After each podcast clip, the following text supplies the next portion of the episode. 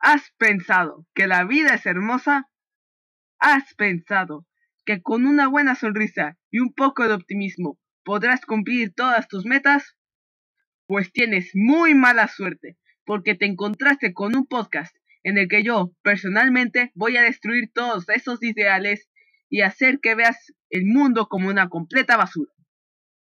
Bienvenido a Contraoda al Incógnito, un podcast para reflexionar acerca de los problemas del mundo, con un toque humorístico y satírico. Si esto te llama la atención, recuerda darle clic al corazón de ahí arriba para nunca perder este podcast. Y ahora nos vemos en el primer episodio.